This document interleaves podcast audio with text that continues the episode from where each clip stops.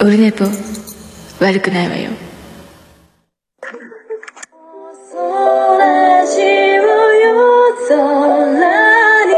妄想ラジオのモッチーですあやです。きえです。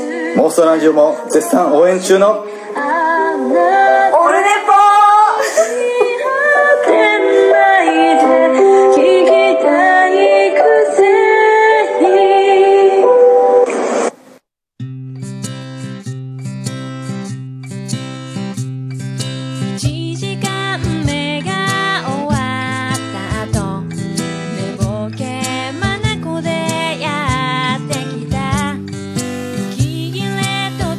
やっぴっぴ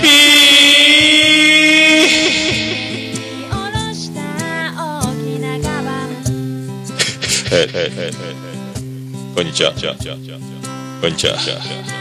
え、こがさんありません。こんにちは。こんにち、こんにち、こんにちは。2月25日木曜日でございます。第134回でございます。時刻は今12時40分をちょっと超えたところからのスタートでございます。いやー、言うてみるもんですよ。いや、まさかですね、今、冒頭、えー期間中ぶっ放していただきましたけども、ね、えー、2代目、金魚組組長、ね、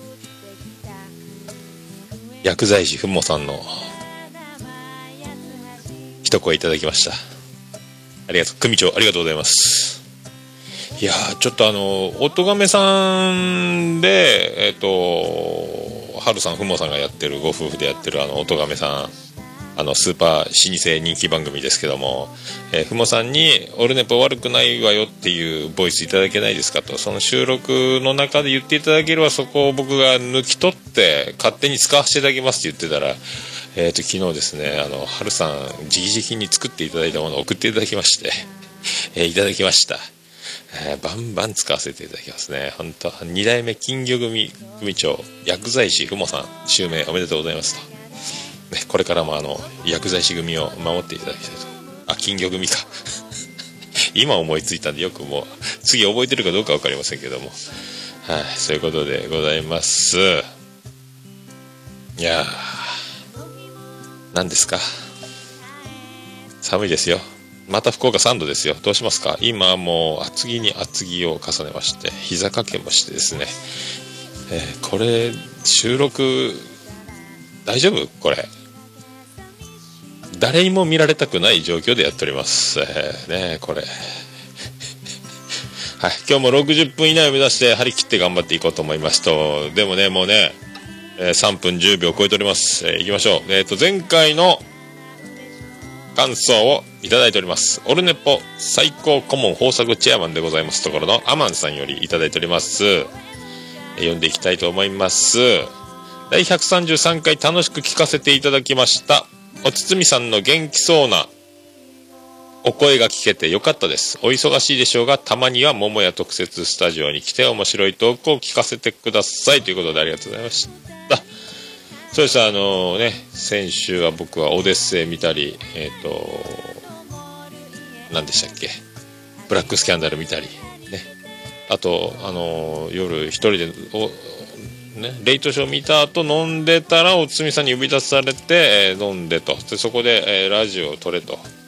飲みながら撮るのこそねめっちゃ面白くないからやめろ。いや撮れこんの野郎と言って撮って、えーすぐ切ったんですけども、まあ、そこにおつみさんのねあの珍 MC ぶりが、えー相変わらずということで出ておりました。博多ナンバーワン初老ドラマライブハウス CB 店長。えーね、僕ら、僕らの同級生で唯一今現存するミュージシャンでございますけどもね、現役のね。はい、シナロケ、シナロケッツ川島さんを、オーナーのライブハウス CB でございます。よろしくお願いしますと。いうことでございますよ。ねえ、まあ、なんじゃかんじゃおかげさんでまたですね、ねえ、ランキングに残ってるんですよ。びっくりしますよ、本当もうあちこちあちこち方々で CM やら話題やら出してもらってですね、ありがたい限りということでございます。ね。えーそれとですね、LINE アットの方から、オルネポの LINE アットの方から、えービスマルクの秘境ラジオでおなじみビスマルクさんよりも、えーいただいております。で、えー世界芝目見聞録でおなじみのビスマルク、えー、ベルディ川崎ビスマルクポーズで検索いただきたいと。ね。えビスマルクさんよりいただいております。最近の放送は素晴らしく面白いですね。博多には2回しか行ったことないのですけど、博多弁ってかっこいいですね。博多弁講座を1回やってくださいと。しばらくというラーメン屋に行ったことがありますが、しばらくっていう名前のラーメン屋ですね。えー絶品でしたよ。一時的に大阪にあった時もよく行きました。おすすめのラーメン屋を教えてください。ということで、ラーメン屋は今もう、僕はですね、ラーメンいっぱいあるんですよ。もういろいろありすぎてて、えーっともう、何でもいいんですけど、まあ一番いいのは290円ラーメン、博多ラーメンっていうのがありまして、えー安い麺。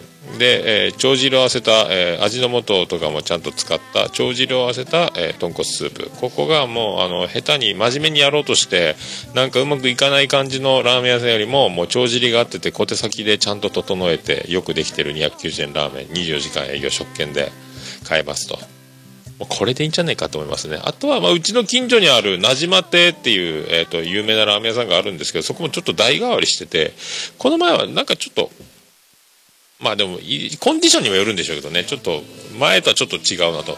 あのなんですかもう呼び戻しっていう豚骨をずっと継ぎ足し継ぎ足しスープを取っていく久留米ラーメンの手法のラーメン屋さんなんですけど、まあ、そこがあの味の素的なものを感じないあのガチなスープ、えちゃんと小手先でやってない感じの安心する豚骨ですね。あの大体ドロッとあと一口目から塩味バチンってくるようなラーメンが多い中でちょっと物足りんなぐらいから食べるうちに夢中になっていくような作り方をしてあるラーメン屋さんなんですけどちょっと今代替わりしてて若干ちょっと若いかなと。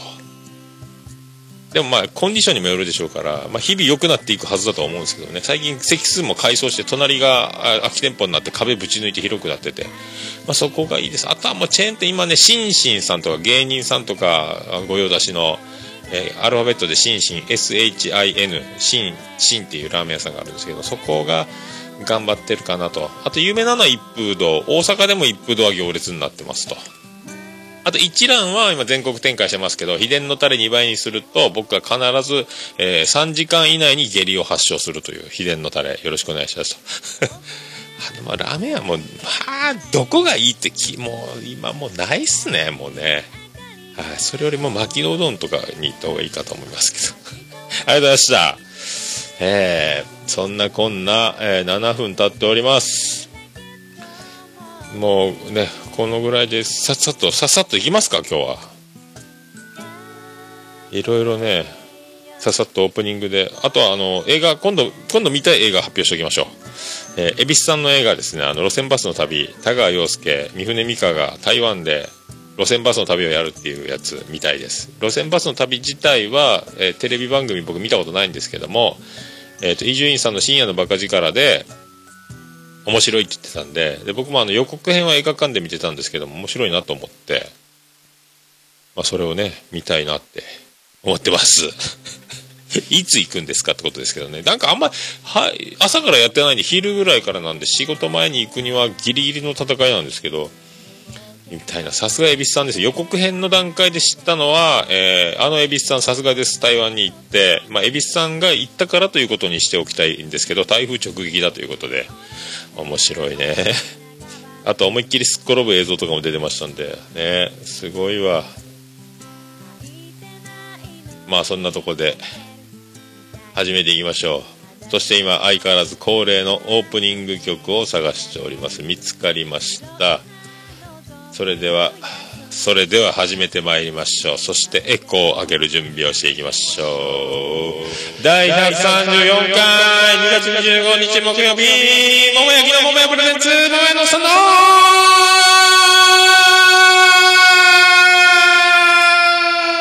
ルネサレポ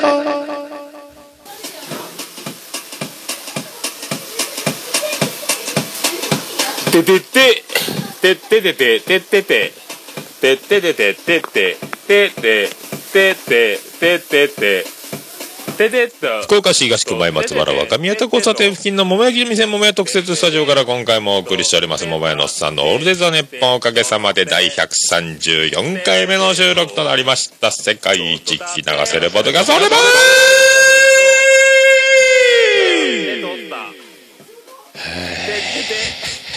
ててててててててと。えっ、と、もう一回確認。えー金魚組組長、薬剤師ふも。ふもさんが薬剤師かどうかは知りませんよ。えー薬師丸ひろ子の役だけと取りたいなと思っただけなんで、ただそれだけなんです。ありがとうございますね、本当ね。これは使えますよね。素敵な。もうまさにこれ。もう、こんなの欲しかったっていうやつをドンピシャでいただく、この、さすが。で、ハルさんは、あの、いろいろ楽曲制作やらなる音楽の相談も、ハルさんのホームページで、えーいろいろ出してるみたいなんで、音楽も作っちゃいますよということでね。確か特勤マッシュってあの、有名な徳島から発信してる、もうプロ顔負けの面白いポッドキャストあるんですけど、その音楽も確か、ハルさんやったんですかね、確かね。まあ、すごいですよ。こんなね、くれると思いませんでした。びっくりでございました。ありがとうございました。本当もう、そんなこんなの、えー134回始まります。よろしくお願いします。猫のしっぽも応援している桃屋のおっさんさんのポッドキャスト番組「オールデイズ・ザ・ネッポン」オルネポで検索して登録したら猫のしっぽと合わせてせーの次次回も聞いてくださいねうんいい感じで撮れたかな？取れたかな？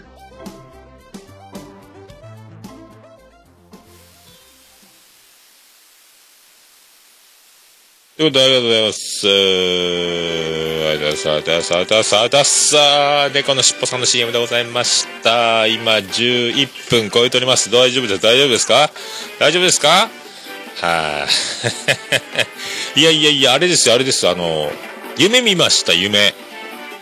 つぶやき、ツイッターでも確か投稿したとは思うんですけど、夢を見まして、びっくりする夢。えーと、タクシー乗りました。でなんか通りでタクシーを拾って通り大通りに合流するんですよ発進するためにねそんなタクシーに乗った数人で数人で乗ったっぽいんですよそしたら目の前の、えー前1台前を走っている同じく合流しようとした1台前の黒のシーマ旧型初代シーマの個人タクシーに前のタクシーが行くか行かないかもう行くだろうぐらい思ってたんですかね。僕が乗ったタクシーの運転手は後ろ合流する方だけを気にしながらアクセル踏んで発進して前危ない！ドーン！ぶつかりました。でその、えー旧型初代シーマの個人タクシー黒塗りのタクシードーン！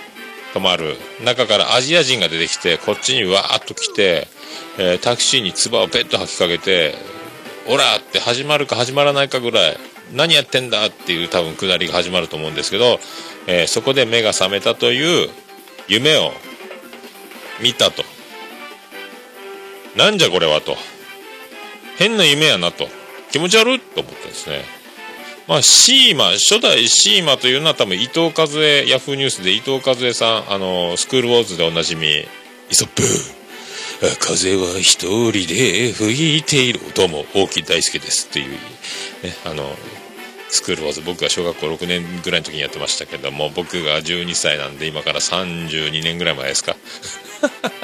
えっと、その時に流行ってたドラマ、山下真司がね、日本元日本代表のラグビー選手が、えー暴力団あ暴力荒れ果てた学校に行って、えーラグビー川浜高校は全国大会に出るというドラマでおなじみの、まあ、そんな伊藤和恵さんが初代シーマをいまだにずっと乗り続けているというニュースがあって初代シーマというのが頭にあったんでしょうけども、まあ、タクシーとか全然関係ないですけどもね。そんな夢を見てですぐ慌ててなんじゃこの夢やと思って起きてすぐ一回メモったんですよ。iPhone に。枕元の iPhone にメモってでまた一時して何やったんやろあの夢はと。で夢占いタクシー事故。開運って書いてましたね。夢占い見たら。えっ、と今までのなんか、えーことがえっ、と今から一気に運が開けて開けていく夢。タクシーで事故に遭うとかいうのはものすごい運が開けるということ。こんないい夢はないねと。これ見たのこの前の日曜日ですよ。いい夢見たでとあばよとやばいじゃないですけどね。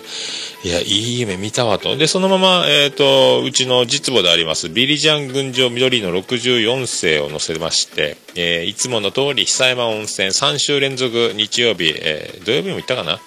で3週連続で、え近所のね、久山温泉に行って、えーと温泉に入って、で、近所でお昼ご飯を食べて、お昼ご飯を食べて、まあちょっと買い出しもして、家の分とか店の分の足りなくなった野菜とかもちょっとその辺のとこで買い出しして、で、戻ってきましたと。で、僕、あの、駐車場離れてるんで、駐車場までは自転車で行くんですけども、で、車を止めて、また店に戻ろうと思って、自転車に乗ろうと思ったら、えー自転車に、えー画鋲が刺さっておりまして、前輪がパンクしておりましたと。どういうことですかと。ねもう画鋲がもう、で、その画鋲を抜いたらですね、スーって、まあ、トムとジェリーかっちゅうぐらい、あのね、膨らんだトムのお腹が、えー針刺されてプツッと抜ける。そして、えー地球の外まで飛んでいってしまうみたいなくだり。プシューですよ、もう。ガビョーン運が開けるって言ったんじゃないんですかいなんやと。なんなんしょと。運が開ける。で、その日、えーその数時間後、チャリパンクすると。えー吉兆ですよね、これね。なんなんしょうね、あれね。運がおっぴろけ、おっぴろげですよ。おっぴろゲッティングつない。まさに開運ということで。何やったんやろと。何やったんやろな。わからんよね。何やったんやろ、実際。まあでもね、えー、まあ、悪かないっすよ。ねまあそんなこともありますけども。まあ、いいんじゃないですか。もっと今から今年は運が開けるんでしょう。さらに。強運の持ち主、えーね、ここ一番で強運を発揮して今まで生き抜いてきましたけども、まあね、あの、努力が、血の滲むような努力とか、目標とか、それを逆算するビジョン、そして今何をすべきか、毎日何を取り組むべきか、まあそうやって日々生きていく方がほとんどでありましょうけども、ね、僕はあの全然そんなんじゃなくて、えーやるやるはめになったことをやらなきゃいけなくなったことを、えーなるべく面白がってやるようにしつつ、えー全部いい方に受け止めてと。まあそういうふうにあの目を、えー背けないと、えー直視できないような状況というのはたくさんやってくるわけで、えーそうやってあのまあごまかしてはないですけどいい風にいい風にごまかして、なんとかなんとか生き延びてまあ今振り返ると、えー奇跡の連続で今ここにいると奇跡が奇跡を呼ぶとだからこんなに運がいいことはそうそうは続かない。だから努力をしなければいけない。準備をしなければいけない。毎日頑張らなければいけない。えー我慢しなきゃいけない。歯を食いしばって生きなければいけない。というところもありつつも、まあ、やるはめになったことと、えっ、と、もうその流れに乗ってきただけで、ずっとミラクルがミラクルを呼んで、ずっとミラクルなわけですよ。だから、えーずっとミラクルなわけですから、だからもうずっとミラクルなわけなんですよ。だからそういうパターンもあるという僕の、えーサンプル提示。まあでも、あんまり一般的には、えっ、と、味わう必要のない生き方をしておりますので。だからこそ、あの、なんとかなるんじゃないかっていうのはありますけどね。なまあ、何の参考にもなんないですけどね。まあ、そういうことが、えーずっとありましたので、まあ、そんなへんてこな夢が、夢占いでドンピシャで運が開けるという夢を見たということで、今からもっとすごいことが起こるんじゃないかということで、とりあえずワクワクだけしておきましょうと。ね、美穂何回目も言っております。ワクワクはいまあ、そういうことで。まあ、で、その翌日ですね、パンクした自転車をパンク周囲に、3号線沿いの大きい自転車まで押していきまして、すいません、前輪パンクしたんですけど、と。おやおやおや、結構タイヤ、外側のタイヤ自体がもう劣化してひびがかなり入ってますね、と。これはパンク修理をしてもすぐパンクする恐れがありますと。これは、えー前輪後輪どちらもタイヤを新しいものに取り替えた方がいいと思いますよと。いやいや、でも店員さん見てください、このボロい自転車。ハンドルはもうね、あの、フラットなハンドル。左にぐにゃっと傾いて斜めになったままですよと。ボロボロですよと。タイヤだけ新しくなったらどうしますかと。ねもったいない。いいです、いいですと。で、ちなみにタイヤいくらぐらいですかと。えっ、と、前後輪、両輪で、えっ、と、タイヤの交換、ゴムの交換、外側のね、えー7000円ぐらいになりますよと。あ、そうですかと。あ、結構ですと。やっぱりいいです。パンク修理だけにしときますと。もし、えっ、と、もうこのなんか開けて修理を始めますけども、もうパンク修理できない状況だったらどうされますかと。えー多分これが何が言いたいかと。店員さんが何が言いたいかというのはもうパンク修理できないってことはタイヤを交換するしかこの自転車が空気を入れたタイヤで走るという状況はもう二度と起こらないですよと。タイヤ交換なくしてチャリの運転なしという。ね。どうしますかと。いや、なら、それなら結構ですと。はっきり、はっきり言う日本人でいきましょうと。パンク処理できないなら私はそのまま押して帰るという、この意気込みを見せまして、えー無事に、えー無事にパンク修理していただきました。800何十円かで終わりまして、えー今元気に走っております。で、まあ、ちょっと空気入れて走ってるんです。なんか前輪の空気圧が低いなと思って、家帰って入れ直しましたけど。で、前輪も、あの、空気入れのところのネジ新しく取り替えてもらってて、で、前ブレーキも効かないやつが効くようになってて、全然前ブレーキ効かなかったんですよ。ゆるゆるやったんですよ。そこもちゃんと調整してもらってて、ああ、言ってないのに、ここちゃんとやっときましたからも言ってないのに、乗ったらわかるでしょ？結構やれるんですよ、うちの店、みたいなアピールですか？ありがとうございます、と。でもですね、あの、前輪のネジ、ちょっと緩んでましたよ、と。また空気抜けちゃって、パンク修理に、ほら、パンクでしょ？っていうことですか？そこまで凝ってないですよね。あとあの、全後輪7000円というタイヤ交換の金額を提示されましたけど、あのさ、僕ミスターマックスであの自転車買って、自転車6000円台で買ってまーす。車体価格がタイヤ価格より安いんです。ねえ、ほんとそんな、もうそんなの新しいのまたミスター、ミスター、ミスターマックスに変えきますよ。ミスターマクソンに。ね、ミスターマックスはミスターマクソンと言いましょう。えーマクドナルドはドクドナルドと言いましょう。ミスターマックス、ミスターマックス、ミスターマッヘン、チャンチャンチャンっていうね、CM 福岡でおなじみです。はい、そういうミスターマックスに行こうかと思ったんですけど、とりあえず今生き延びておりますんで、ありがたい話でございます。えー、あとはですね、まあそんな、そんな曲行きましょうか。そんな曲を。えーと、あのー、サンのアルバムが、昨日ライブだった、ライブだったらしいですね、サンね。東京でご活躍。多分続かないラジオでもおなじみのサン、Q さんね、ボーカルの Q さんがおなじみ。多分続かないラジオ。サンというバンド。で、あの、ポッドキャストの方では曲をね、その各アルバムのいいやつ、こんなのあります、紹介的なやつのポッドキャスト上がってたんですけど、アルバムダウンロードできますよというのは知ってたんですけど、僕どうしても iTunes に入れられなかったんですけども、ようやく入れまして、えっ、と、ハローグッバイと生きるっていうアルバム2枚は、なんとかあの、マウスでブリって iTunes に放り込んだら入ったんですよ。一回ダウンロードしてパソコンに入れた後。で、残りのアルバムが道と光ですかね。2枚アルバム出てあるんですけども、それが入らないと。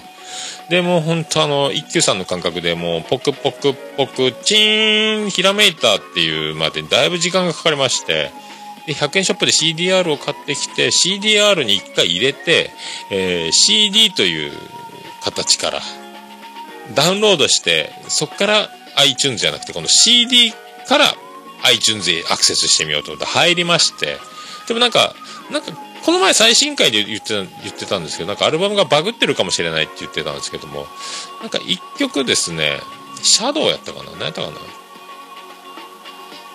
？1曲入らなかったんですけども残りの、え2枚で18曲ぐらいは全部入りました。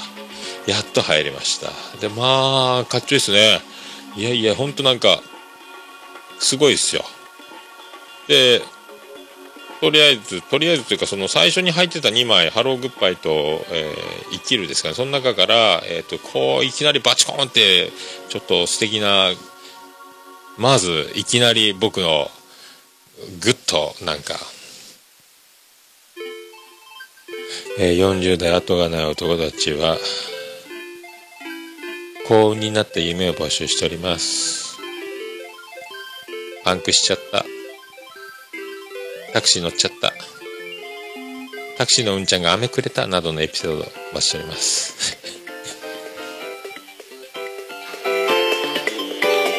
ねそうそう。であのーいい曲があってですね。皆さんあのーでこれアルバムダウンロードできますんでリンク僕貼ってますんで今回ね。あのとぜひ飛んでいただきたいと。あと Q さんの弾き語りバージョンっていうのも入れておりますんで。いい曲ですねこの曲。イントロなくていきなり始まるんですけども。皆さんもぜひ聴いていただきたいと。思うわけですよ。はい。まああの皆さん一度はですね、まあ、長く生きてますと、まあ、若い学生の方は今キンキンでそういうことがあるかもしれませんけどもあのめちゃめちゃ好きだった子めちゃめちゃ好きだった彼女に、えーまだ好きな状態である男の方僕らの方がめっちゃまだ好きですよという状態の時に突然別れを告げられる。であの後先考えずにこうめっちゃこの子が好きだと。俺にはお前が最後の方、なはーってなった場合ですよ。もう道のくで、ふんどしで水をかぶるような状態で一人旅をしなきゃいけないという。名前をジョージと呼んでくれと。ええ名字はいいよ。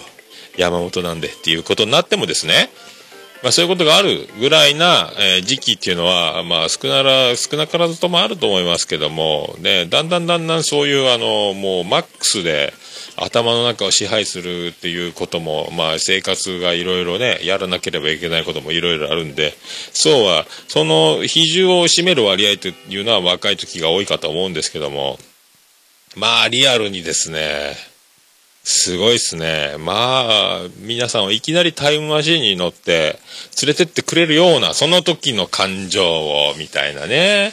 そんなリアルな描写を Q さんやっております。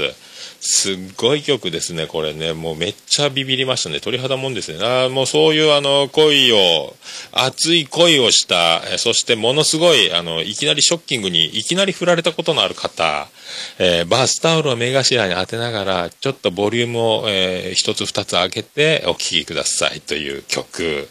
行きましょう。早くかけろということでございますね。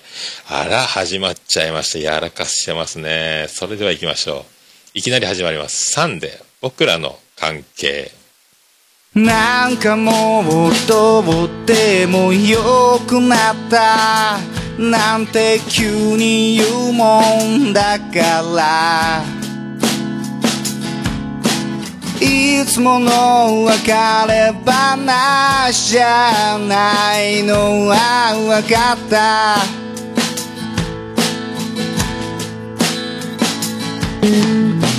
僕は平成を装って話を聞こうとするけど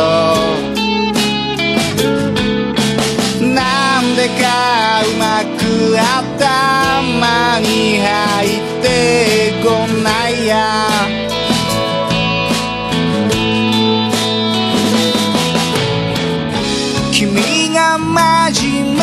話してること分かってるんだけど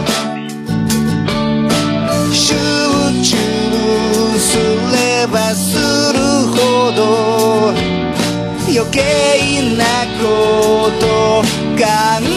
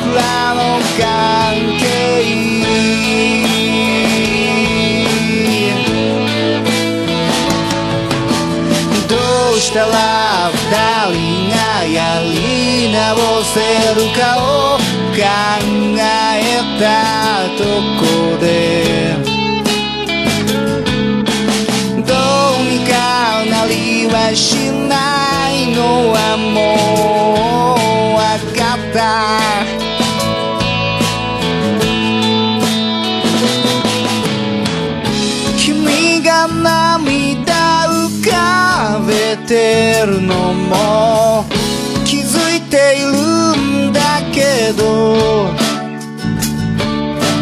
今この場で僕優しくするのは違う気がするよ。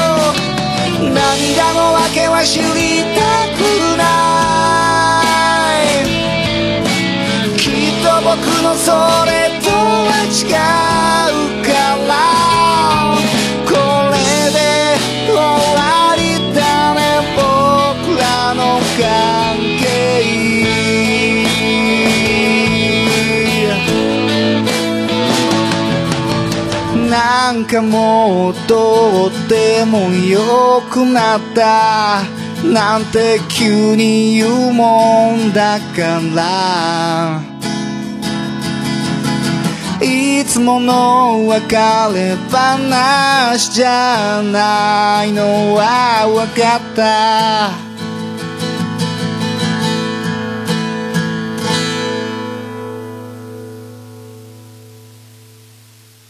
お送りしましたのは3で僕らの関係でございました。おるねぽということでお送りしております。しびれますね。しびれますね。いやー、どうですか ?33 分。いけますかこれ？行けますか？いきましょうか？駆け足。逃げ足、逃げ足違うわ。まあ はい、皆さん、陽気に、陽気に生きてまいりましょう。寒い福岡からやっております。あ、福岡市東区前松原赤宮田交差点付近の桃焼きの店桃屋特設スタジオから今回もお送りしております。桃屋のおっさんのオールデイズ・ザ・ネッポン。世界一聞き流せるポッドキャストオールネポでございます。桃屋のおっさんのオールデイズ・ザ・ネッポンの略がオールネポでございますので、オールデイズ・ザ・ネッポンの略だけでいいんじゃないかと、桃屋のおっさん全くこの文字にかかっとらんのやないかいと言うても、えー、ご容赦ください。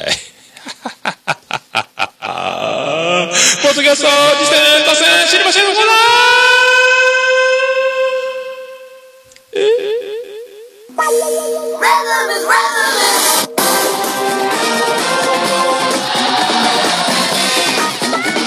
すいません。おたけびをおたけび上げる上げる上げて上げてる時に目を閉じて、えーこの iPhone のボタンを押したつもりが押してないという。はい、このコーナーはその名の通り、ポッドキャスト実践多戦知りませんということで、皆様からの紹介もお待ちしつつ、僕が毎週趣味で聞いております、ポッドキャスト、あれ面白かった、これ面白かった言ったり、えー最近はてっきりで、もうめっきりですね、てっきりじゃないですよ。めっきり、ポッドキャスターたちと私の交換日記みたいになってます。そして、ポッドキャストの皆さんとの出会いの広場ね。えー誰かですよこのポこのコーナーを聞いてあの番組を聞くようになりその番組の方の、えーヘビーリスナーになりその番組のファンになり仲良くなりオフ会で出会い、えー結婚しましたとオルネポのポッドキャスト実践多戦知りませんのコーナーがなかったら私たちは結ばれていませんでしたということが、えーあと何年かのうちにありますようにお祈りしまして、えーご挨拶とかさせていただきたいと。はよ言えと。早く始めろと。えー、ということで今日はお便りをいただいております。えーオルネポ総合顧問豊作チェアマンでございますところのアマンさんより今回いただいております。えー読みましょう。大阪の一般人によるポッドキャストという番組を推薦します。すでに桃屋さんも注目されているので重複になるかもしれませんが最近始まったばかりで時間も手頃更新頻度は多く熱心にやってる番組です。無駄がなく締まった印象を受けますねということでありがとうございます。そうなんですよ。僕もあのポッドキャストのオルネポ公式ツイッターフォローいただきまして、えー名前顔がアイコンが犬柴犬柴山健さん大阪人。面白いですね。で聞いてみたら面白くて。僕も聞いてます。まあめっちゃ面白いっすよ。僕もどっかでこれメモってるんで多分その感想でできますと思います。出てきますよ多分ね。女の子と2人でやってるんですけどえっ、とアートワークになんか大阪人の一般人がワンルームで喋ってあらこの2人いい感じちゃうんか？なんか始まるおっ始まっちゃうん？違うん？みたいなことが書いてあるポッドキャスト。まあでもなんかあんなにいっぱい編集どんどん更新してずっとやっていけるのか心配なぐらい更新頻度が高いですよ。正しいように見えるの昔のあの最近まで2日に2日おき更新のようなパターン。よりも多いんじゃないですか。多分月月金ぐらいで出してるんじゃないですか。週4本か5本ぐらい。すごいっすね。あとはあのまめになんか意外に間を詰めてたりえっ、と結構編集も熱心にやってる感じが受けますね。ギュッとしてるギュッとするために無駄を一生懸命多分手間をかけてカットしてるんじゃないかなという。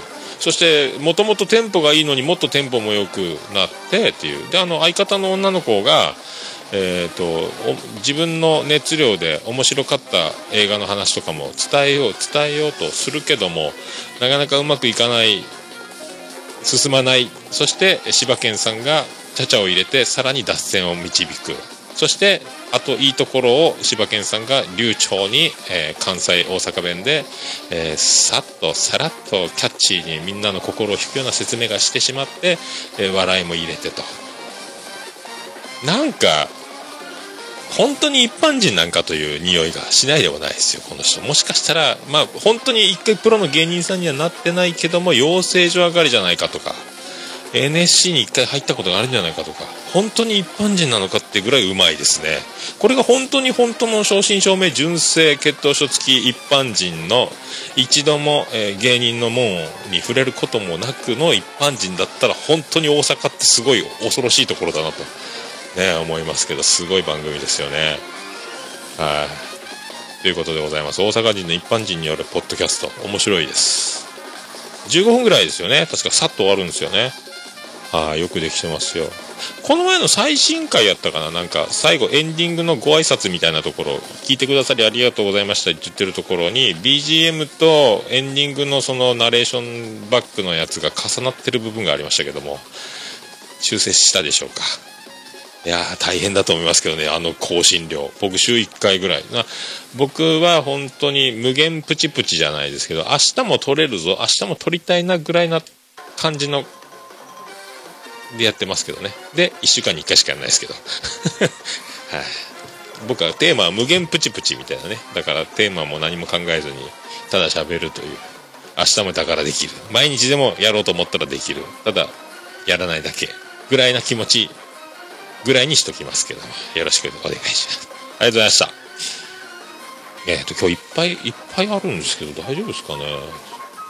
行きましょうか。人間病院133回妄想。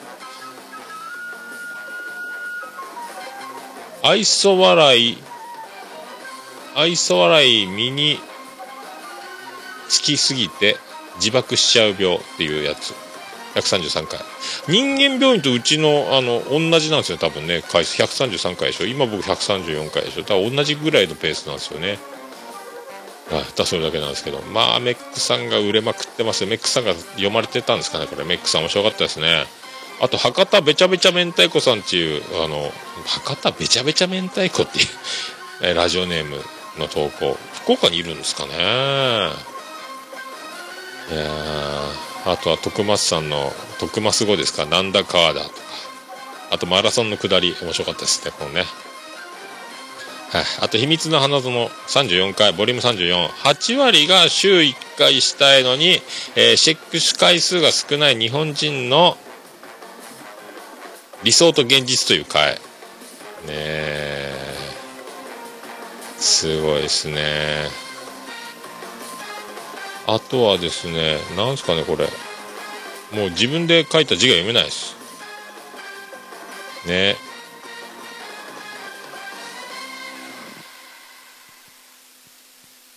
まあでもなんか、もしかしたら、あの、スマップのすごいニュースが一時あったんですけど、今それを吹っ飛ばすために、でっかいニュース、今もっとでかいニュースで芸能盛り上がってますけど、わざとそのずっといつでも出せるような状況のネタをぶち込ませるようにしたのかとか、意図的なものを感じる、感じたんですよ。で、書いてるんですよ。そんな話をしてるんじゃないですか、もしかしたら。わかりますね。月、そして秘密の花の1ヶ月で3万アクセスあるらしいです。すごいっすね。ねえ。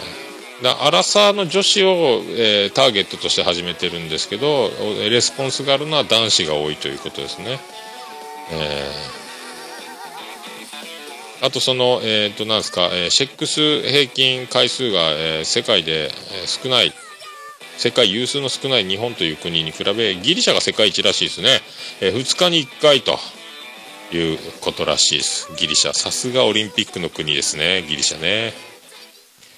ギリシャはエロリンピックやーありがとうございます。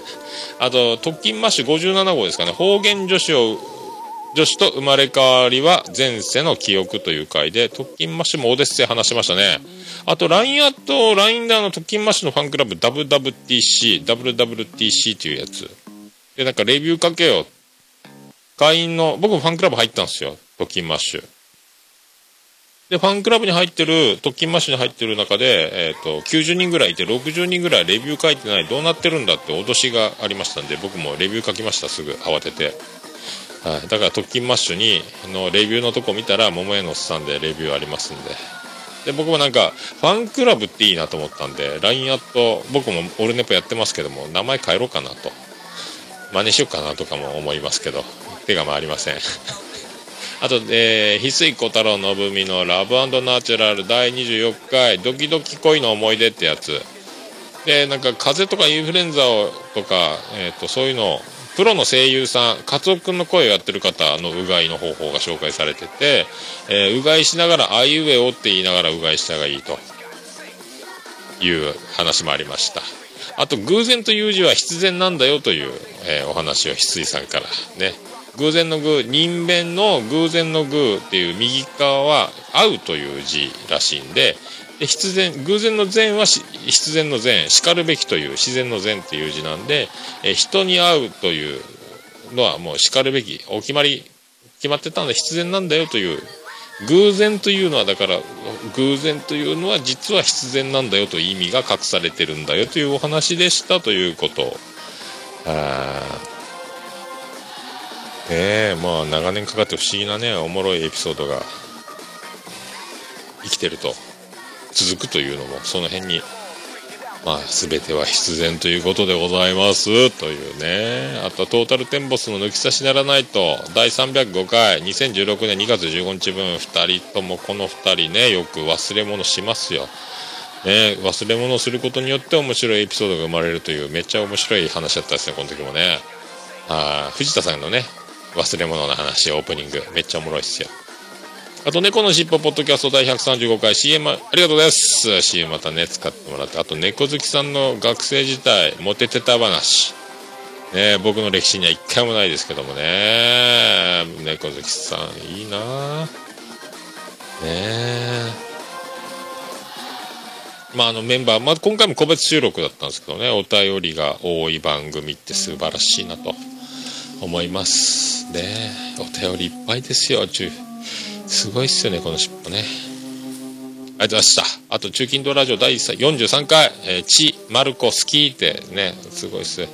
まあなんか僕がね、なんか言うことで、カステルさんの当たりが強い発言をしてたのがちょっと物議を醸したみたいで、その辺も話されてましたけど、まあ、カステルさんのそのね、器の大きさというか、えー心はちょっと若干痛むけども、これはエンターテインメント、プロレスだということで、えー皆さんの、ね、エニグマさんはじめ、ネヒさん、ね、デルデルマッチョさん、えー、モッチさんは違うかな。まあ、当たりの強いところもエンターテインメントして受け止めておりますということですごいですね。すごいですね。あとなんか、カステルさんは文豪デビューするらしいです。なんかの、なんかにコラムを書くみたいですけど、すごいですね。そんな話も紹介が出ております。まあ、おもろいですね、全体的にね。すごい話です。あと、あの、ゲステルさんとしてなんか思いついた、えー話が今、投稿するのは大人の学校の方にこれからは書いていくという投稿するみたいな流れもあるみたいなんで。あとデストロイラジオ273回とねあのもう一回ポテトサラダをデストロイというやつですね。クワマンポテコちゃん。出ちゃってるやつですね。まあジョンジさんの「おお!」が面白い、はい、回と。あと、ドヤ声ラジオ149回、拡散と承認欲求というね、年賀状、すごいですね。年賀状いるかね？俺も年賀状1枚も書いてないですけどね。はあ、ゲモさんも、えー欲しいけど送ってないけど欲しいって言ってましたね。すごいですね。まあでも、オルネポとして年賀状作りますかね？これね、そんな話聞いてたら。えっ、と、桃屋に年賀状を、えー桃屋のお店に年賀状を送ってくれたリスナーの方には、えー正月は過ぎますけど、えーその住所に僕が返事を書くというシステムやりますか？ね。えー2017年の正月はね。はい明けおメールすら僕やらないですからね。あとなんですか、新しい YDK っていう紹介がありましたよ。えー、名工義塾さんからのご提案、やればできる子、略して YDK という勉強になりました。あと、見えないラジオ11-4、174回、えー、ミナミックスさんよりお便り、ピカソ系話で目線。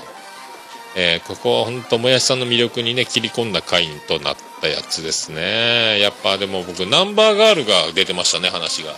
僕、ナンバーガールで一番好きなのは思い出インマイヘッドですけどね、これいい曲っすよね。インマイヘッドまあ、そういうことです。あと、日頃メッセージ多いからですね、ちょっと少し減っただけで寂しいみたいな話もありましたけど。ね、オールネポもね、おかげさんでね、えーそんなにバンバンメールは来ませんので、えーその気持ちになったことがないんで、すごいですよね。あとは、来ました来ました、これ。大阪の一般人によるポッドキャスト第4回、映画ターミナルとミーハー、逆ミーハー論。なんかそうそう、あの、寄り道ラジオっぽいんですよ。あの、中谷さんのやってる妹さんとかが出てるね。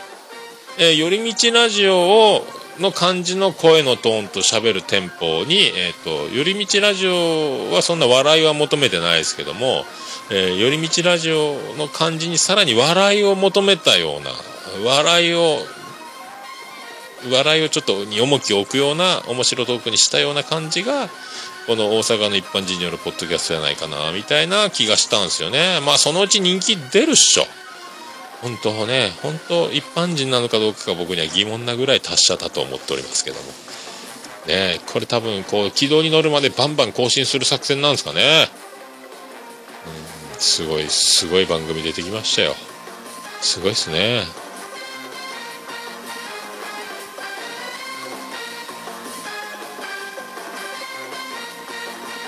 あれこれは1ページ飛ばしましたよと。どこ行きましたかと。そうそうそう。同点ネット374回えーっと12 2月14日。えーっとねあのなんとか茶屋へ行くパルさんの話ですよ。そしてなんかえニコ生かなんかで S 城の選抜総選挙とかもやったらしいっすね。もうすごいっすね。まあなんかいろいろそのエピソードねあのパウルさんが体験したエピソードこれ上等手段やないかなと。餌まいてその餌に食いつかせといて現場であどうにでもなるという現場合わせ作戦じゃないかと。これは多分もういつもやってる、えー手口じゃないかなと。アクシデントではないのかなと。慣れた技じゃないかなと思いますよね。僕もそういう気がすると。まあその忙しい祝日とか週末にはそういう技を使うんじゃないかなと、うん、実在してるかどうかもわかんないですよね、うん、そういう手の込んだ技があるかもしれないですね。あとビスマルク秘境ラジオ2の14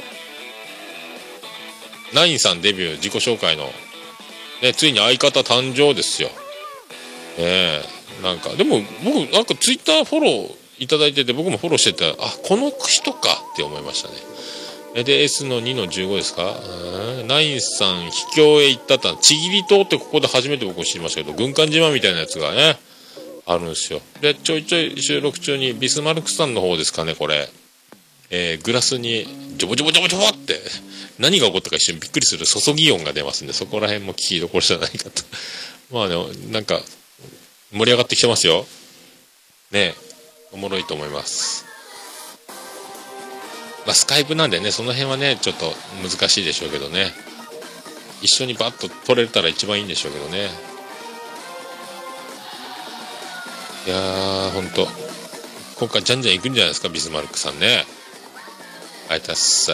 あと見えないラジオ11の5175回。もやしさんの凄さがまたね。もやしさんの凄さを知れる回ですよこの回も、えー笑ってまいりましたね。本当。これししゃもししゃもさんよりお便り、えー飲みの席でえー失敗。あと最後のスピーチっていうやつですね。これ面白かったですねこれ。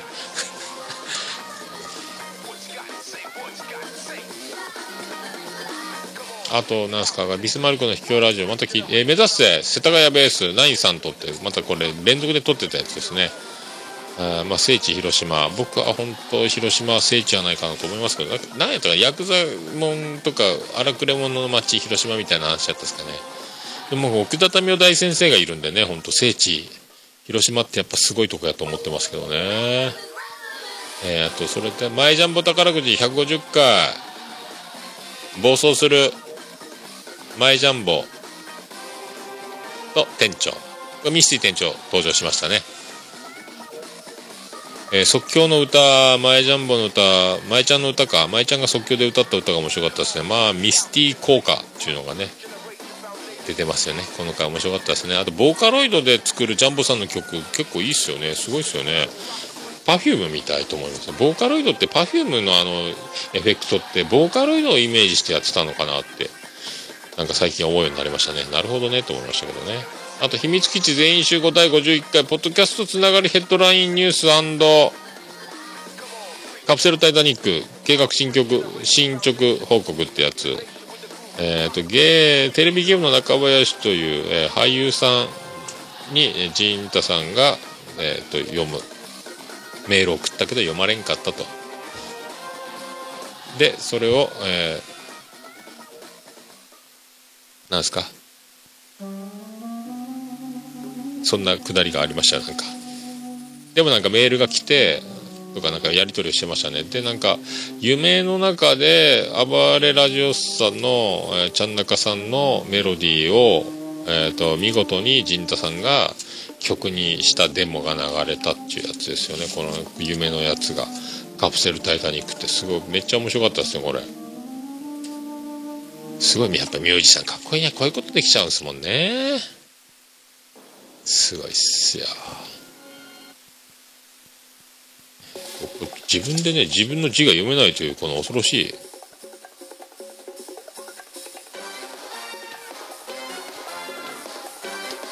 まあそのだから、えーテレビゲームの中林さんというとこにメールを送っても番組名を呼ばれないという感じでこういろいろこうプロレス的な「おいこの野郎」みたいじゃないですけどもそういう面白い戦いもやってるみたいですよ。ねありがとうございました。あと、あばらや204号室第51回4分の3ホットケーキで、まあ、コントやってますよ、この2人また。ええあとはもう最高顧問豊作チェアマンアバンさんが炸裂してる回やったっすねああとは、えーそうです暴れラジオスさん第83回お便りに向き合ってみようちゃんとという、えー12時24時からの収録スタートだったみたいですけどもでしげち兄さんが飲んだ帰りということで飲みながら飲んだ後に喋れるって絶対僕にはできないですけどすごいっすね。ねえほんとすごいっすよ。まあお便り会をするっていう時点でまあすごいですよ。僕もねいやーお便りが紹介できなくてお便り会だけを設けることになりましたっていうのはこれ憧れますね。言うてみたいですよ。まああと編集のうまさと。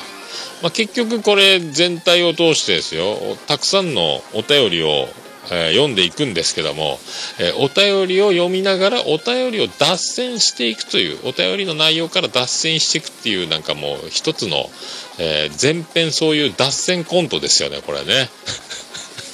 暴れラジオスさん。ずっとお便りを紹介してお便りから脱線していく。そのくだりを、えずっと続けていく感じ。なんかあのちゃん中さんのねノールックパスみたいな、えーキラーパスみたいなラモスのような、えー中田のような、ねえーパスを、えー、としげち兄さんがちゃんと、え受けると。ちゃんと受けるところかトリッキーに受けてシュートまで持っていく感じっていうのがこうずっとその脱線の中で繰り返されていくこの集団コントじゃないですけども。そんな感じですよね。あとくるくる寿司って言ってましたけどね。僕小学校の時ありましたね。くるくる寿司50ってお店がありましたねあれ。福岡限定ですかね。まだその1軒しかくるくる寿司がなかったですね。ベルトコンベヤに乗って。ベルトコンベヤじゃないですけどね。くるくる寿司5050円寿司。確かそんな感じだった。100円寿司かな。1貫50円みたいなやつだったと思うんですけどね。あとエンディングでなんかオルネポ紹介していただきましてありがとうございます。なんかしげち兄さんも聞いていただいてるということで。恐ろしいですね。ありがたいですね。恐れ多いですね。これアトラジ経由でアットチャンネルラジオ経由でそういうしオルネポに行き着いていただいたみたいで。あ最後までその下りをねずっとねちゃんなかさんがオルネポの紹介をしてる時に、えーしげち兄さんはえっ、と「おーおー」ってずっと初めて聞いたかのようなリアクションをしててえーね、実は聞いておるというちゃんとねちゃんとその一くだりまでつけていただきまして。まあなんか、えっとオルネポがエンディングでオルネポで終わっていいんだろうかというちょっと一末の不安も感じますけど恐縮でございましたという回でございました。ありがとうございました。そして「アットチャンネルラジオ第8回「生贄と進撃な雪の巨人と刹那」っていう回。オープニングで出ました落語。講座に上がって枕びっくりしましたねこれ。どういうことですかこれ。ねびっくりしましたねほんとね。まあこの落語のうまさすごいあれ渋谷落語のポッドキャスト渋楽って枕だけやってるポッドキャストあるんですけどもぜひねそれもねあの東京ポッド許可局の、えっと、サンキュー達夫さんが出てますよ。やってる番組ね。米粒社協っていう確かコンビの人ですかね。まあそういうの作れるっていうのがすごいしその落語がの感じでちゃんと喋れるのがすごいですね。フェザーフェザーノーさんね。春風亭フェザーノーさん。すごい。わまあね僕の僕がそんなあのハッシュタグでつぶやいたもんですから急遽やっていただくような感じになったみたいで本当申し訳ないと、えー本当なんか大事にしてしまってすいませんと思いましたねなんかね。でそこでラジオさんの裏側とかもなんかあのこの回でね話してたんですけど金城さんが出演した時に。ね。まるであのジャッキー・チェーンが最後エンドロールで NG 賞を出すみたいにあのね良い子は真似しちゃいけませんよ。危険ですからねという。ね。暴れラジオさんの裏側の紹介をしてましたね。これねちゃんとそういうのを知ってからやらないとねラジオスさんを聞いて自分が真似してやろうとしても絶対滑るよ大怪我するよということですよ、ね、そういうことも全部裏側が話されているという。ねということはあのまあ2人のだから真似できないですあのパスワークはね。すごいですね。あまあ本当ねこちらもあの本当お便りがすごいんですよ。ねえ本当すごいわ。あと、えーフェザーノートさん。なんかずっと思ってたんですけども、えー春風亭フェザーノという一面もありながらナレーションの達人、えー森本フェザ。ー 森本レオ改め。森本フェザーじゃないかと。ポッドキャスト界の森本レオこと、えー森本フェザーじゃないかと。森森本フェノなんかそんな。ねえそんな感じがしますね。なんかそんな感じがしますよ。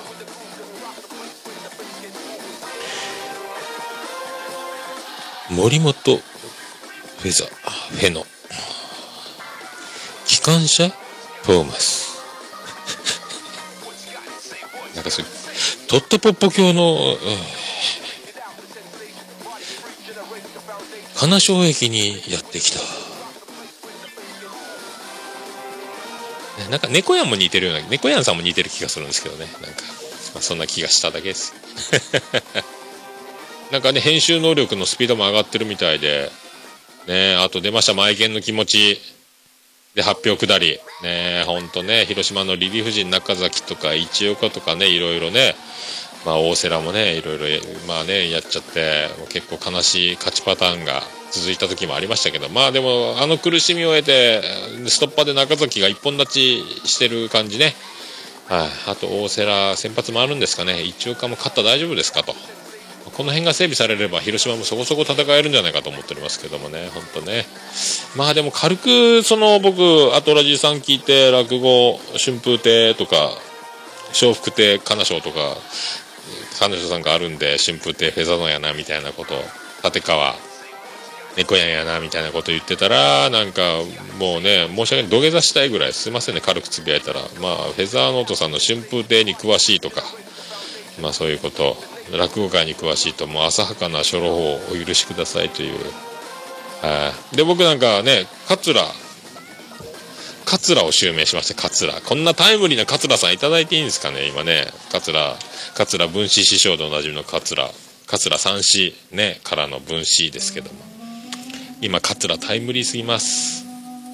ありがとうございます。いや本当本当ねありがとうございます。本当愛人さん。いらっしゃい。一応桂として言っときますけど。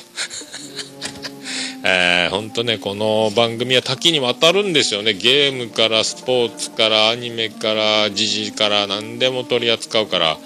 まあ本当ポッドキャスト界のユーティリティプレイヤーじゃないかということですよね。まあホークスでいう明石とかねまあ元広島から巨人のあのね、え僕と年は一緒ですけど木村拓哉のようなね。昔の広島黄金時代小葉監督時代ですかね。木下ってユーティリティプレイヤーヒゲの。あの人もユーティリティプレイヤーやったんですかね確かね。まあそんな感じがします。どこでも守れるピッチャー以外は守りますと。いう感じがしましたね。あとは君がモルモットになる前に第13回1時間超えてるもん。びっくり。出ました。1時間超えました。えー、っと bad ending story。ここでミリオンデラミリオンダラーベイビー見たね出たね。これ同感共感しましたねこれね。まあ上手ですね。トークがおもろいっていうか。君モル君がモルモットになる前にというやつ。ね面白いですね。あとペットショップの話とかね。まあそういう話が。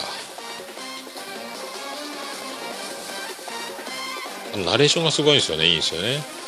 はい、あと黒キャスト281回落ちても受け止めてくれた心たちということでまあタイトルから察する、まあ、娘さんの中学校受験の件なんですけどね。まあ子供の人生僕もまあ思いますけど親の人生じゃないし子供の人生なんでで僕が自分が子供時代のこと考えたらまあ親に背負ってもらう筋合いもないというか自分は自分なんですけどね。だから子供の人生は子供の人生だと僕はもうね割り切ってますけどね。だからもうですか人生に失敗とか成功とかまああるようでないとは思うんですよ。だからその時のあれがあったから今これがあってよかったなと言うか言わんかだけの言わない人は言わないけどよかったって言え言えさえすれば言うだけでいいとは思いますけどね、まあ、そういうなんか成功も失敗も本当まあ死ぬ時にだからおもろいコントやったなぐらいになると思います。悔やむ同じことでも悔やむ人と悔や同じことを、えー受け取って経験しても悔やむ人と悔やまない人喜ぶ人とお受け取り方次第が本当に顕著に出るんじゃないかと思いますけどね。あはい、あとのんちゃんひじりこの秘密の花園のボリューム35初めてキス。初めてのキスってどんなだったということでゲストのあゆみさんが出てます。すごいねほんとね。女子ってすごいわほんと。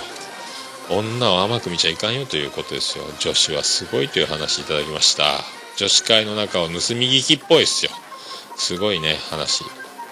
あと猫のしっぽ136回猫好きさんはしっかり者の話ね。名探偵ガンダルフ。がね鋭く迫る。猫好きさんはしっかりかということで。ね、なんか僕ここも私がちょっと物議を醸し出したみたいになってましたけどえっ、とね猫好きさんがガンダルフさんの話を聞かないということになって僕が言ったっていうことでまあこれまあ大きい意味ではそうですけど結局あの猫好きさんがアドバイスとか案ガンダルフさんが提案するものを全く受け入れないこう頑固さというのを話を聞かないっていうふうに僕は多分表現したんじゃないかと。あの油なしで料理をしてるダイエットをやってる時のねあのガンダルフさんが油なしじゃ美味しくないじゃん。ちょっとぐらいいいじゃんみたいな話をしても全く受け入れないというね。あのくだりとかでそう思って面白いなと思ったんですよね。結局でも猫好きさんは自分の力でダイエット成功させてやっぱ言うこと聞かんけどちゃんとやってのけるこの凄さですよね。そこら辺がそこら辺がもうめっちゃ出てました。ああと大阪人の一般大阪の一般人によるポッドキャスト第6回出ました。第1回だけな時間クイズみたいなのが面白かったね。自分の聞いたねえほんと。おもろいわこれ。なんかねなんかでもなんですかあの女の子が自分の放送を聞かないという。怖くて自分の声も嫌やしとかまあでも、ね、音質とかそんなのも含めて一回自分のは一回は聞いた方がいいと思いますけどね。まあなんかでもせめてですね僕も思うんですけど自分のやってるこの番組がみんなにみんなが好きかどうかを置いといても自分が一番、えー好きでいようみたいなえー一番のファンは自分だと。自分で自分が好き、まあ、明石家さんまが俺おもろいやろって言ってテレビ自分の録画して見るみたいな。でまあレベルが違いますけど本当に面白い人だから、えーさんまさんと僕は当てはまらないんですけど、まあ僕は自分せめて自分もう僕はこんなのがやりたかった。これが好きなんだと。めっちゃ面白いんじゃないかと。自分だけは思うように。押し付けられないんでね。これ人の好みなんで、えー最終的にみんなにみんなが聞いてなくても自分だけは聞こうという気持ちぐらいじゃないとというもうねあのみんなの期待に応えるなんかやってると多分ぶっ潰れますんで、えーって思ってますけどね。おかよさんねおかよさん。ねおかよさんが言うとりましたよ。そんなね聞きたくないって聞いた方がいいかなと。はい思っておりますけど。はい。あと正しいように見えるが一気に4話出しましたね。出しそびれたみたいでね。1235回。大晦日の過ごし方。茨城の美容室。目標教室。ねえ。一回なんか録音が飛んじゃったみたいですね。PC 録音って。ねパソコンで撮るの怖いですよね。僕はもうボイスレコーダーで撮るんで目の前でずっとランプがついて時間が回って今1時間8分。ああやっちゃいましたねこれね。またやっちゃいました。ああと1236回。プライドが高すぎる上司が下駄箱にて、えー義理のお母さんから一言っていう、まあ、義理のお母さんが増田さんを警戒してるみたいな話。やっぱやっぱねはっきりものを言うってのが人間一番怖いですからもしかしたらその辺をもう見抜かれてしまったのかと。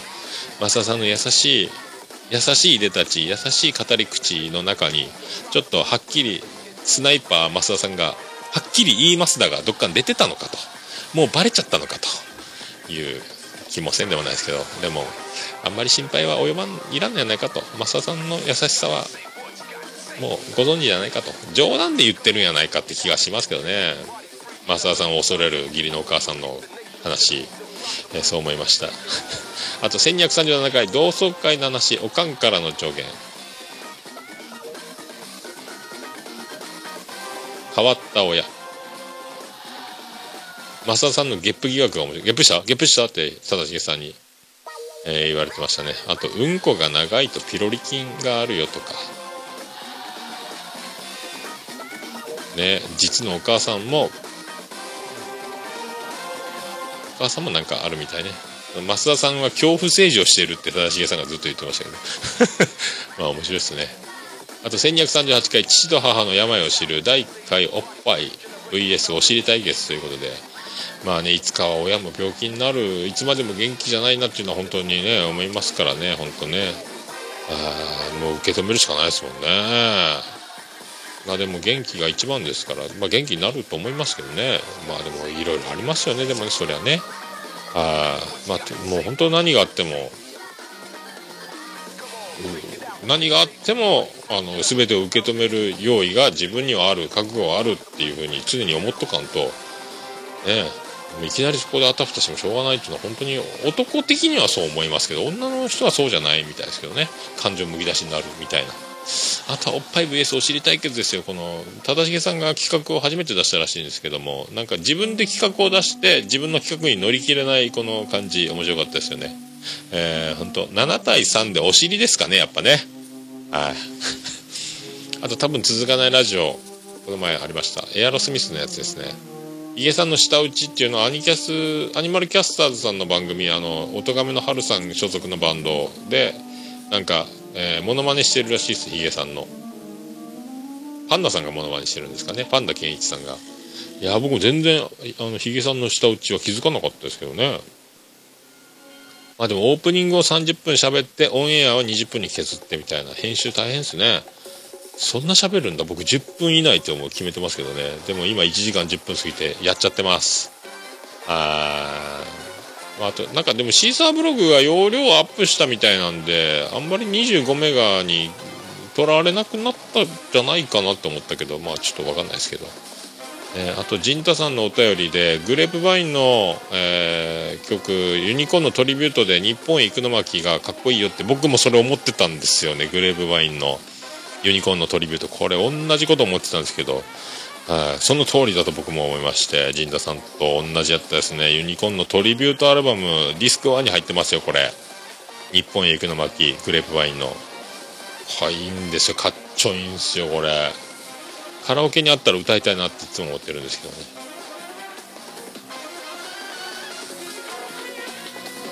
あとはえっ、とエアロスミスのアルバムエアロスミスはドラマーがすげえかっこいいんだって言ってましたけどそういえばあのおつつみさんも私の同級生博多初老ナンバーワンドラマ「洗い場シビ店長シーナンドロケッツ」えードラムの川島さんを死と仰ぐね、えーも言ってましたねそういえばね。あれあとあれですよねあの細かすぎるものまねの、えーコンビニの店員がいらっしゃいませっていうのがエアロスミスに聞こえるというものまね。でおなじみですよね。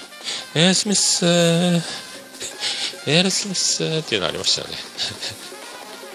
あと猫缶電子版第13回「生贄と雪の刹那」発売されましたと。ねこれアトラジさんと実に似たタイトルでびっくりしましたけど何か打ち合わせでもしてたのかと。思いましたけど。関係ないですかね。まあ、深夜にこそっと収録する感じがあるのかね。ささやきボイスというかここが森本レオに近いのかという感じもするし。まあねほのぼのね。なんかね。でもなんかまたちょっと僕もまた褒めていただいて恐縮でございますけども。本当はあれじゃないですかあの猫やんさんって。本当はこう大きい声でテンションを上げて、えー声を張って、えー陽気にあの思い切ってボケてみたいとかっていうのもまあ環境的にできないからこんなそんなキャラクターというかトーンでやってるのかと。もしかしたら本当はボケたいのかなという感じもししないでもないとか思ってますけど。あの一人カラオケ人からとかああいうとこで収録して大たけび上げたらいいんじゃないですか。あのまあおすすめはしませんけどもね。あの まあ僕みたいにアホになれとは言いませんけども。ねこれ一人ぼっちでアホみたいなテンションでやってると誰にも見られたくない感がすごいですよ。はい。僕一人ぼっちで今ね電気スタンド1個つけてえ暗いお店でやってますけども。ねあとアートワーク変わってましたね。ねえテイシンさん。ねアトラジのね今ちょっと入ってませんけども。初期メンバー今お休み中のテイシンさんがデザインした猫缶電子版のアートワークかっこいいですね。まあでも週2回とか3回とかやりたいみたいなね。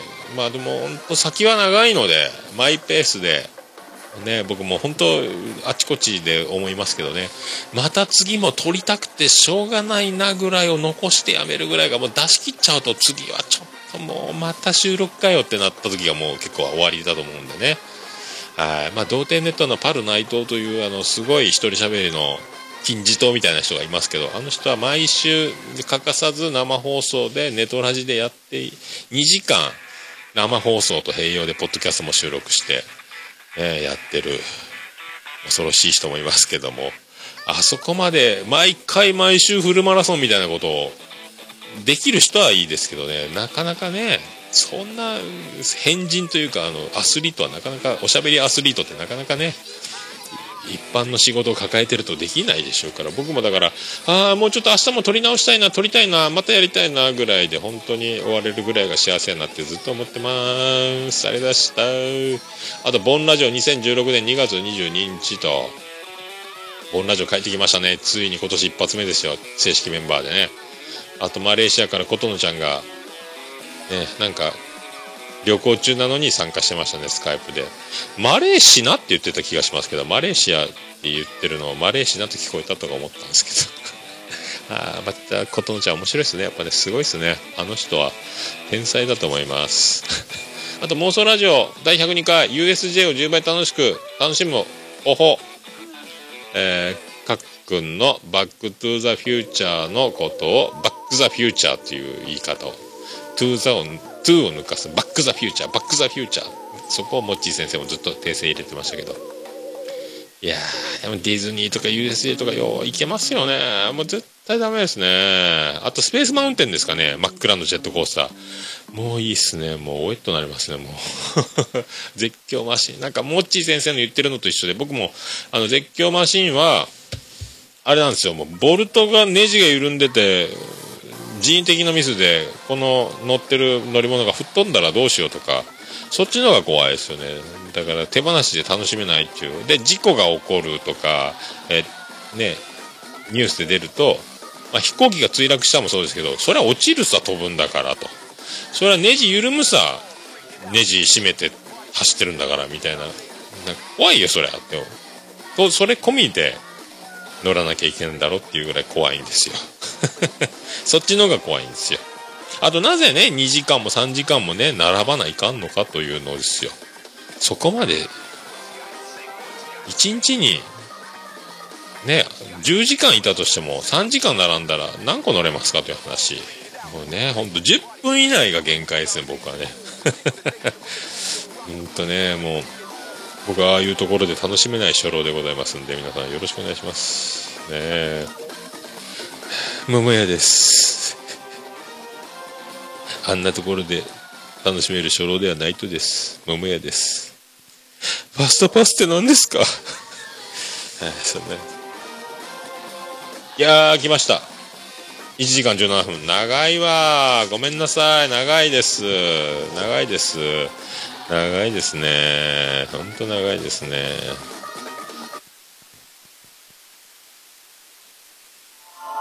まあ、そういうことでございまして皆さん何かあのおすすめ等ございましたらお便りいただきたいとあとね実践こんな番組やってます。よろしくお願いします。皆さんいかがでございましょうかっていう方もお送りいただければと思います、えーメールの方は、えー、とこちらブログ記事とかにもありますけども載せてますけどもメールフォームから送っていただくか、えー、ももやのさんアットマークオルネポドットコムももやのさんアットマークオルネポドットコムでよろしくお願いします。あとおはがきの場合はももやに直接送ってていただきたいと思っております。宛先は郵便番号813-0042福岡市東区前松原2の11の11桃焼きの店桃山でよろしくお願いします。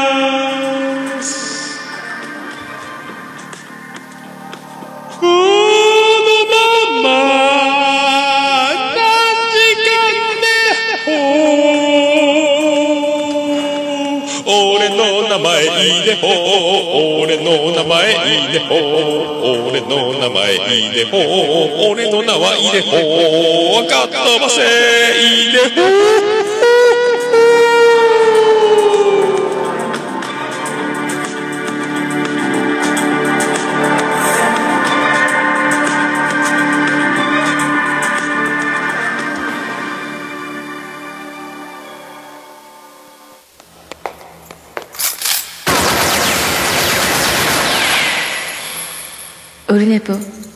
悪くないわよ。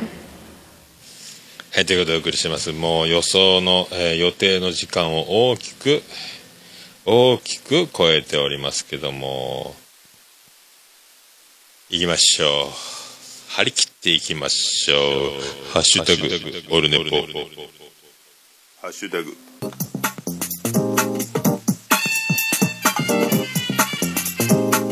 はい、このコーナーはありがたいツイート、ハッシュタグ、シャープで、オルネポというのをつけてつぶやいていただいたありがたいツイートを読んじゃおうというコーナーでございます。は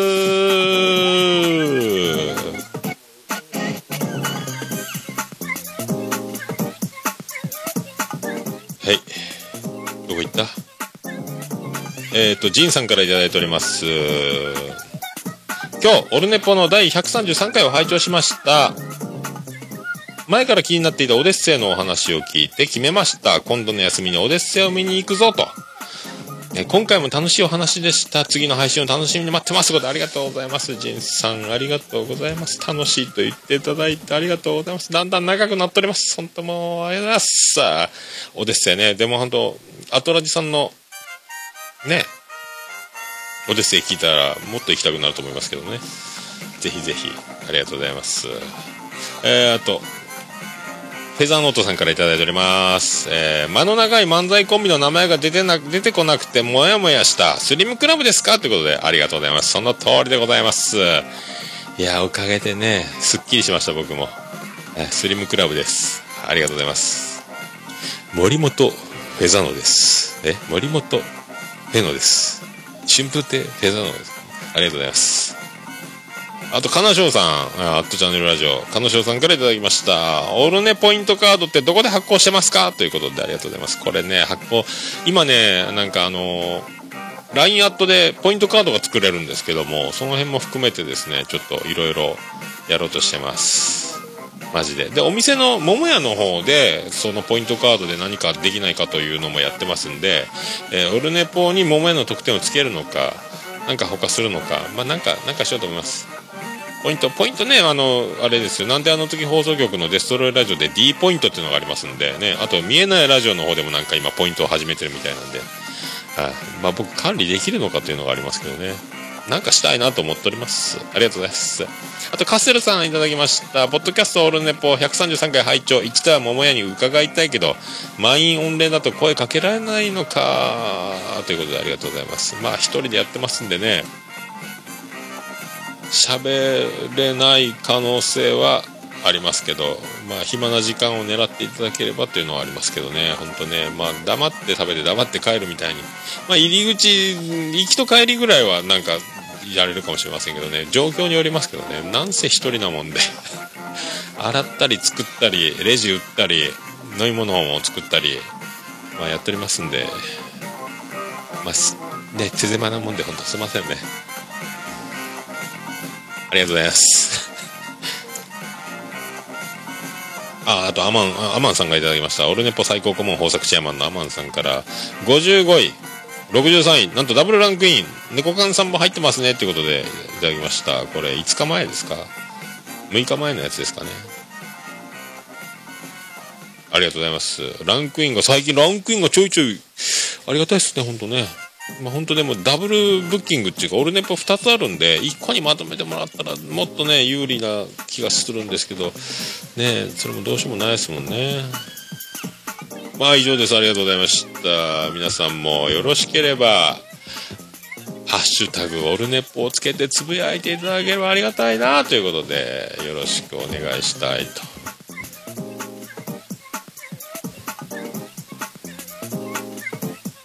ハッシュタグオルネポのコーナーでございました。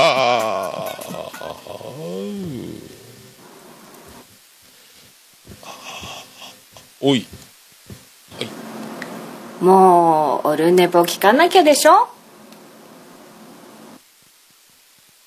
はい、ここまで来ました。エンディングです。てててて、てててて、てててて。てってててててててててててて福岡市東区前松原赤目田交差点付近の桃焼きの店桃屋特設スタジオから今回もお送りしました第134回でございます。桃屋のおっさんのオールデイザンネッ世界一聞き逃せるボトキ、それもいやー、90分超えになっちゃう。プロ野球セット、あー今日あたり契約して、えースカパーでプロ野球が見れるようにします。これで、えーオープン戦練習試合等々、キャンプの状況を見て、戦力を見極め、えー今シーズンのプロ野球の展望、順位の予想と、どんな感じになるかというのも見ていこうかと思っておりますけどもね、戦力見極めスペシャルということで、えー8時間98分98秒でお送りしました。ありがとうございました。はい。いやとととってー、ねえ、1時間25分、とったたて48、49、50秒と、やっちゃいましたね。長い1時間を目指すのに90分かかるということはどうですか、これ。もうこれ、ポッドキャスト次戦多戦知りませんのコーナーのみの回を。はいねまあ、あともう抜粋して紹介するみたいになってきますかね、これね。まあ、そんなこんな、えーいろいろ試行錯誤を繰り返し、ね、生きてまいりましょう。そんな僕も地球で生きております。そんな歌、オルネポエンディングテーマ、バディで、えー星の下、星の上。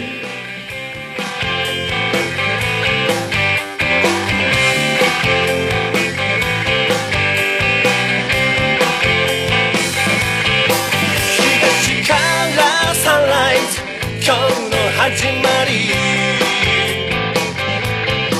驚いたサプライズ身を引くモーニングムーンドライな関係壊すためにトライ必要なのは愛のカンバセーションの下星の上いつだって道の上あふれたメッセージ溢れてる星の下星の上星の下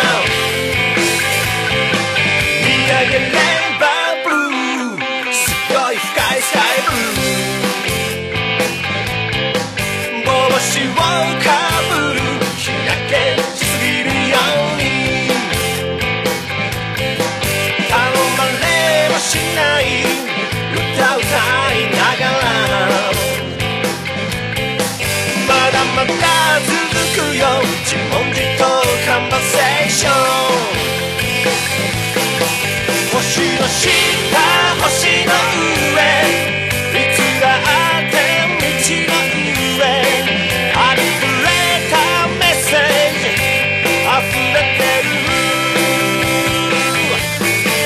星の下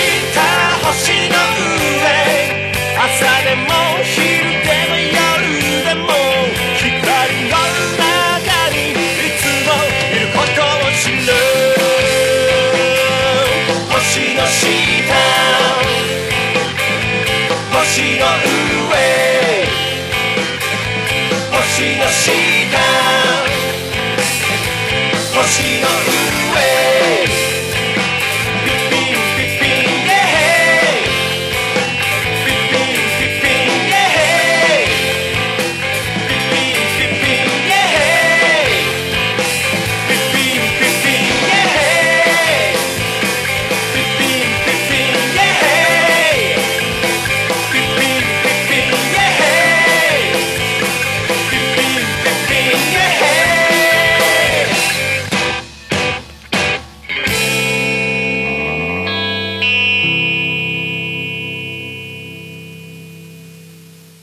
それでは皆さんまた夢でお会いしましょう。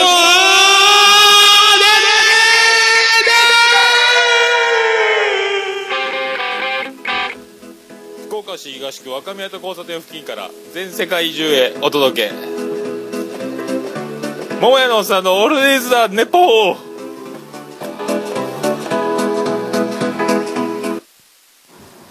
世界一聞き流せるポッドキャストオルネポ